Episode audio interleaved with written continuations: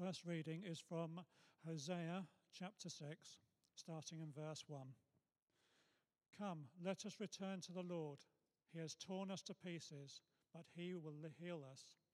He has injured us, but he will bind our, our wounds. After two days, he will revive us.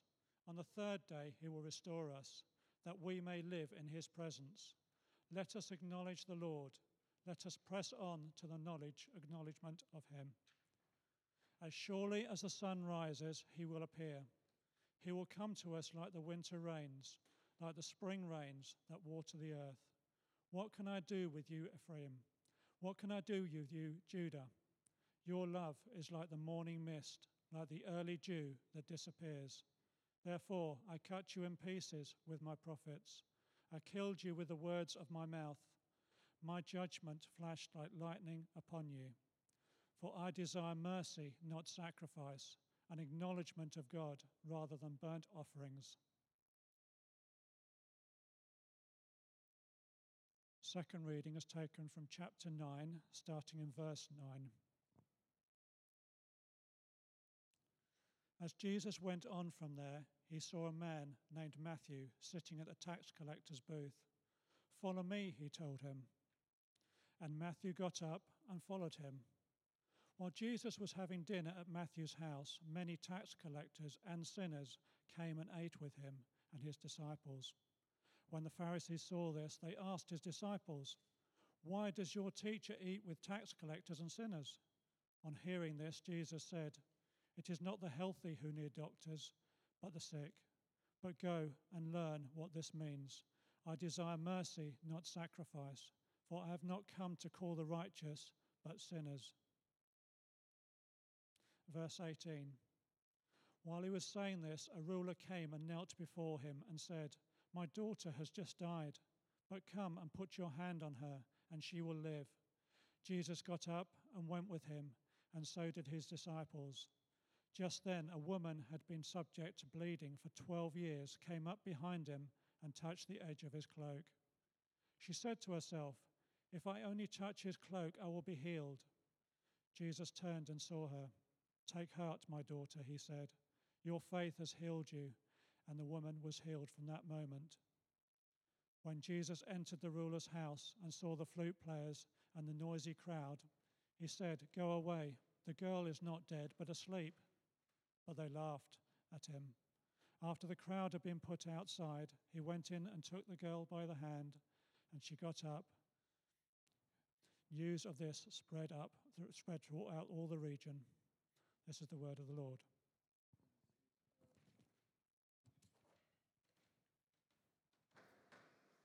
So, wonderful. Let's pray.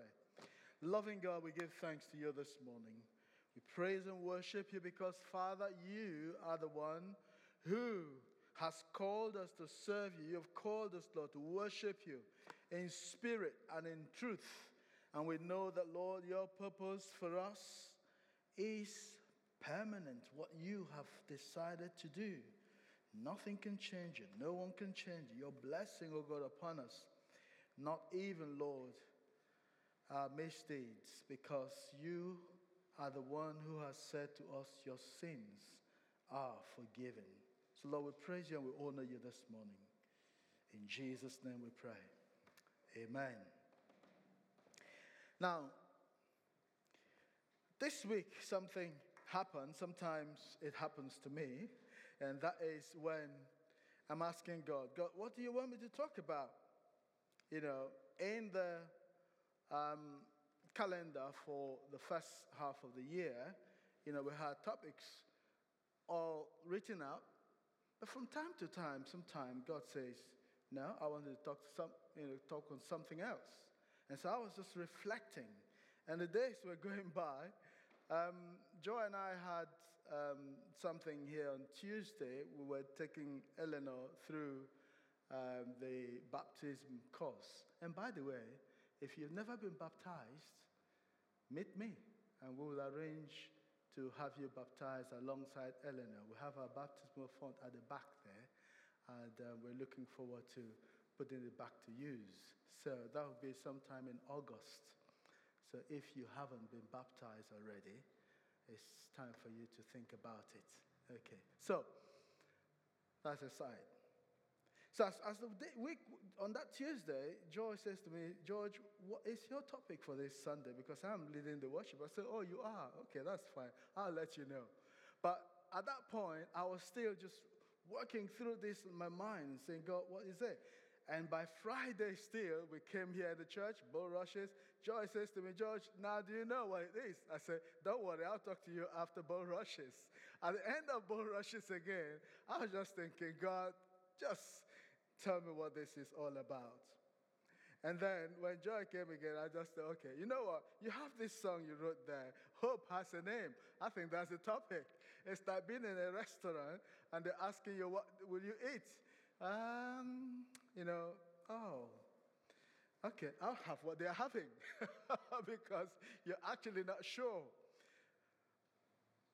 And so I said, okay, well, hope has a name. But then I still was not satisfied.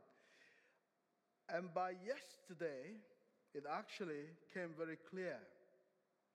And that is when that theme, the audacity of faith, the audacity of faith, the scripture we just read in Matthew brought out clearly, powerfully, this particular you know, incident, three things happening on the same day virtually like set up one after the other.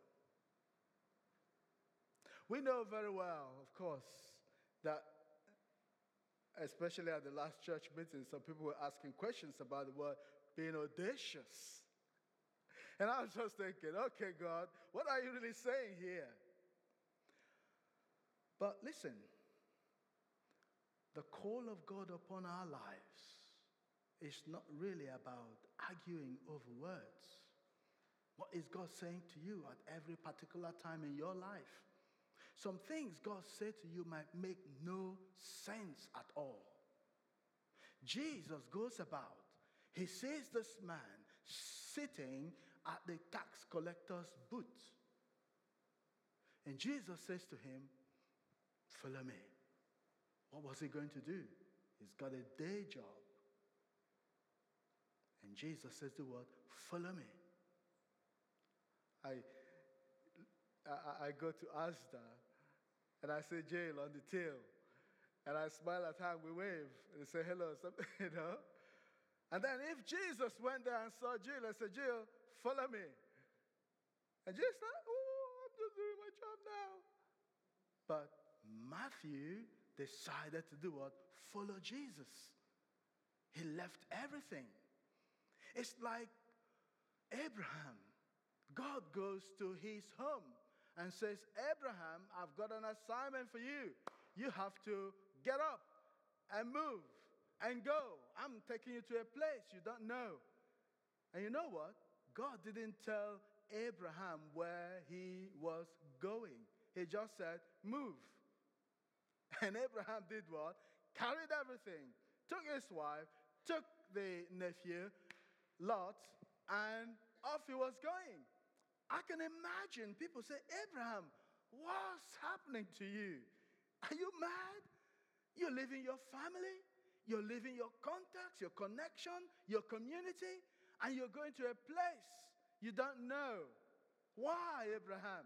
Abraham said, I don't know. It doesn't make sense. If he had clarity where he was going, at least it would make some sense. But Abraham, the Bible says he believed God. That's the audacity of faith. That says, God, you have said it, and I know it is you speaking. I'm going to listen to you. I will follow you wherever it's leading. And so Abraham carries everything and is going to a place that he never knows. And it takes years before even Abraham gets to Canaan. Now, here Jesus meets Matthew and says, Matthew, follow me. And Matthew doesn't sit back and say, like Jesus was giving that story of people that he said, Follow me, and they were giving excuses. And here, Matthew picks up, whether he picks anything or not, but we are told Matthew goes after Jesus. Now, as Matthew goes with Jesus, I wonder what his colleagues in the office were thinking. Matthew, are you mad? You've got a job, you've got a pension. I'm not talking in modern day language. Where are you going, Matthew? Matthew said, I don't know. He says I should come. I'm following him. Hallelujah. That song, I have decided to follow Jesus. I have decided to follow Jesus. I have decided to follow Jesus. No turning back, no turning back. That is courage. That's audacity to look at something that gives you stability, that gives you your future secure, and then you abandon it and go for something you don't know. Meanwhile, Jesus is saying to people, Birds of the air have nests, people have places, but the Son of Man has no place. So if you're following me because you think I'm a celebrity, I've got no island in you know anywhere where you think like uh, Richard Branson has this island just to himself. If they thought they were following Jesus because he had such a place, he told them plainly, the Son of Man has nowhere to lay his head. So you're not following me because I've got everything. In fact, there were some people who followed him because he made bread, you know, to feed 5,000. The next day they were pursuing him. When they found him, Jesus, we've been looking for you. Where have you been? So, yes, I know. Jesus has a sense of humor. He said, I know, it's the bread you ate yesterday. That's what you're still looking for. Now, here, Jesus goes with Matthew then to Matthew's house. And all the tax collectors and all those they have branded sinners. As soon as they saw Pete, um, Matthew following Jesus, wow, there was a bandwagon effect and they all marched behind them. And they went to uh, Matthew's house. Matthew, from you know what we read here, then seemed to have been someone who had some you know wealth because he threw party just off the cuff, and people came and they were eating and drinking, and the so-called in quote holy people, they called Jesus' disciples apart. Say, your master is eating with sinners. Can you imagine? This is the man we're held in high honor. And here he is eating with sinners. Oh my. And Peter, uh, Jesus heard that. And he, he just said, You know, guys, the doctor is for the sick. I have not come to call the righteous, but the unrighteous. The church is the body of unrighteous people who have been called out by God to come and follow his righteousness. Anybody who is here who thinks that they are perfect, then this place is not for you. okay? Because this is the body of Christ of people coming from different places and who have had their different histories and who have had their different encounters in life. Some have been broken and needed mending, and God has mended us. Some have been disappointed and needed their hope raised again, and God has raised our hope. We have come with different experiences. And so we need them to show grace and mercy to one another. And here they began to talk about Jesus' action. But you see, Jesus had, again, he put Jesus on the spot. But then, as they were finishing this and Jesus was about to leave, here comes this man. My daughter is dead. Please can, come and do something. He didn't say my daughter is sick. He said my daughter is what? Dead. Finished. Could you come and do something? Now, it's Jesus now who's been put on the spot because he's had that reputation of healing the sick and doing everything. And so Jesus says, Okay, I'll come with you. And Jesus begins to go with this man. Then someone interrupts that movement. And that is a woman who had bleeding. You know, in the old um, version, it say had an issue of blood. But it's good in the modern language, it says she has bleeding for how many years? 12 whole years. You can imagine that. Now, this woman says to herself, I am going after Jesus today. And if only I could touch the hem of his garment, I know I'll be healed. If only. If only. And this woman goes after Jesus. Now, we haven't read in scripture that anybody has done that before, mind you. We haven't heard in scripture that anybody thought that if they touched the hem of Jesus' garment, they will be healed. But this woman didn't mind what had happened. And you see, the thing about Matthew's version of this story is that Matthew didn't go through all those long dramatics. You know, they, they, they, you know Luke and others would say that um, when Jesus, you know, felt someone touch him, he turned around and asked his disciples, Who touched me? But today's version, did you hear that? No. But Matthew cut to the chase. He just said what happened on the day. But the others gave all the, you know, little bits and pieces of what happened on the day. But Jesus turns around. It's not really about Jesus, it's about the woman's faith. The woman saying, if only. And that is really what is here, God is talking to us about. She didn't care what other people were thinking in their mind. We are all here today. What you're thinking is in your own mind. What I'm thinking is in my own mind. I'm judged by God, not by anyone. And what I'm thinking is like this woman, if only I could touch the hem of his garment. And here, this woman went with her heart. Soon as she did that, what happened? She was healed. Jesus looked around, and Matthew just gave us the conclusion of it. He said, Go, daughter, you are healed. And that was it. But Jesus hadn't finished while he was on this journey to this other man's house. And by the time he gets there, those people are all gathered and mourning. Yesterday in Atlanta, the US, one of my brothers who passed in March, they were having a memorial service, so we joined online it was really a heart wrenching, you know, occasion. So I'm just thinking of this family that was put in this situation. And now Jesus comes and says, all of the trumpeters and everybody would, and sorry, this girl is just sleeping. What? Jesus? This girl is dead. And you know, they started laughing at Jesus. Jesus is put on the spot again. They were laughing at him. And Jesus said, okay, that's fine, that's fine. Just, just keep moving, just keep moving. He moved them out of the room and got the girl's hand. And the girl got up. Wow.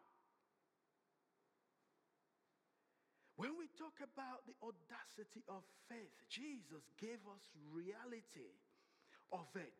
He showed us practically in different circumstances how he even used that illustration of looking at a mountain. It's not really the mountain that's important, but it's the God who is able to move the mountain. A lot of times we do magnify the mountains in our lives and we see God as a little thing. No. Rather, we should magnify God and belittle the mountain.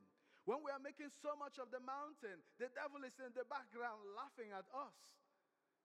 But shall we stop magnifying the mountain? And so, Jesus, this young lady, is raised. The audacity of faith is what faith is really all about. That we look at the devil, Jesus said, You will trample on snakes and scorpions and all the powers of the enemy, and nothing shall by any means do what? hurt you. Now, I'm not saying if you see a snake out there, go and trample on it. But if that's what God has asked you to do, yes, you can. A few Christians somewhere, they read that Jesus walked on the water and they decided to go and walk on water.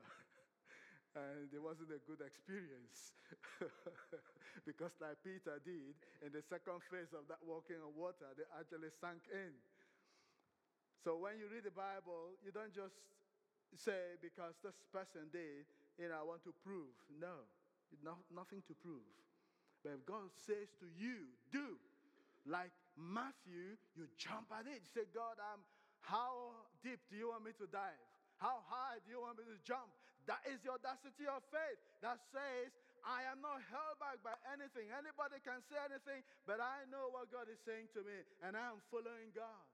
No time wasted in argument that makes no sense. Because in Scripture, God gives us examples. People like Shadrach, Meshach, and Abednego, they said, even if God does not deliver us, we will not bow to this, your idol. And in the morning, I shared a story when I was an undergraduate. We went out as Christians to this community to go and do, you know, an outreach. Now, I don't know. These days, science has sort of caught up because these days, science has learned, they've learned how to create cloud in the desert and make rain to fall using some chemicals, you know, in, in, in the atmosphere. A plane will just go over the atmosphere, you know, spread all of that, and it's able to really, a kind of chemical reaction. But even before that, there are people who, you know, witch doctors they call them, who are able to create rain. And I come from a part where there are people like that. Not particularly my village, because where we were in school was in a different, you know, um, here we would say county, different state altogether. And so we went out there, and those who went ahead of us, they went and set up all the equipment and the music was playing. It was a bright, sunny day like we have right now. But we heard there was this witch doctor in that community because when things happen like that, they go and sort them out. They go and pay, you know, homage. They go and give them something. And then they will make sure, in quotes, I don't know, it doesn't rain. You have a good occasion. But on this occasion, Christians, we felt we have nothing to do with the powers of darkness. And so this man decided that it's going to rain. We're not going to have that crusade on that day. And so those who had gone ahead had set up everything and they were playing music. The whole community, they were gathering. And then suddenly the cloud began to change. It became dark. Now, what I'm telling you happened real. I experienced it. So that's why I'm saying it. It's not something story someone told me. So we were the last batch of people who were being transported to go there. And as we were going, we discovered far in front of us, around that community, we saw this dark cloud gathering, but behind us, there was no dark cloud. But the dark cloud was getting darker and darker, you know. And by the time we were going, they had started drizzling.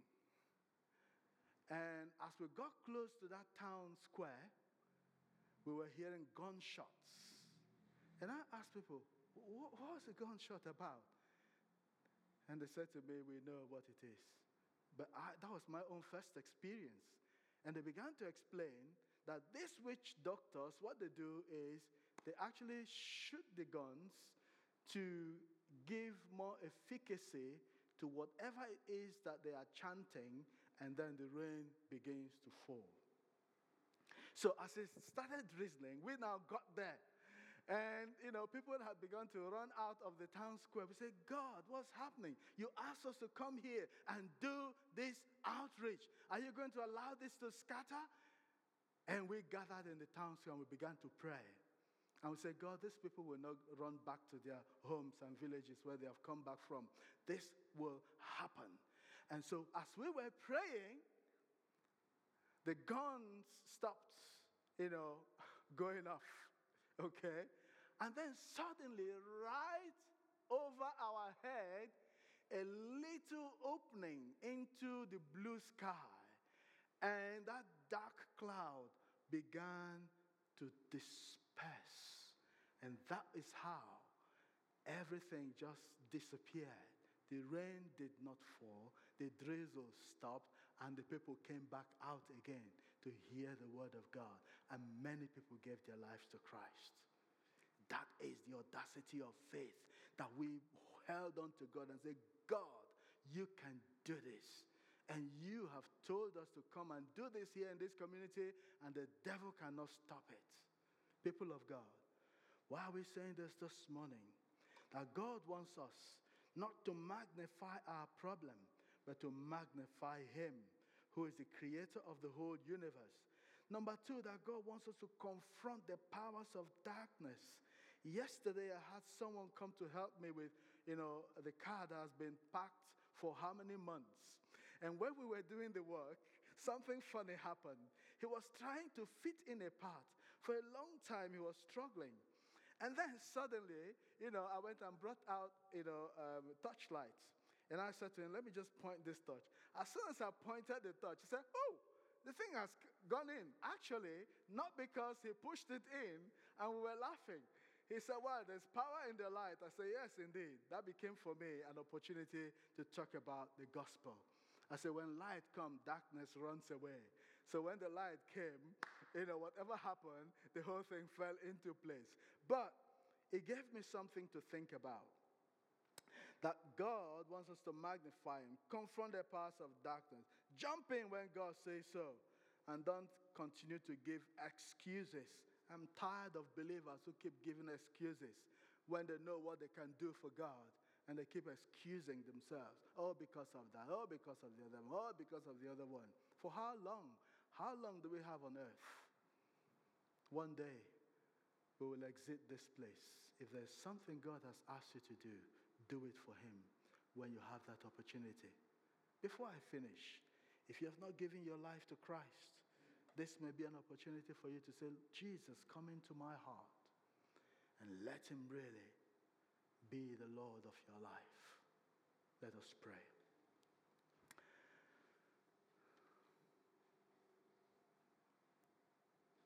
And if you want to ask Jesus to your life, you want to make Jesus the Lord of your life, you can quietly pray that prayer with me. You can pray with me saying, Lord Jesus, come into my heart. I want to be your child. Transform my life. Change me into your child. That from today, I will serve you all my life. Thank you for your love. I receive you into my heart today. In Jesus' name I pray. Amen. And so, Father, we just want to thank you this morning because of your word that you have given us. We pray, God, that we'll be able to respond by, Lord, obeying your word, going for the things that matter releasing ourselves, Lord, to serve you without, oh God Almighty, putting limitations are the things that you can do in our lives. Thank you, Heavenly Father, for hearing our prayer. For we pray with thanksgiving in Jesus' name. Amen.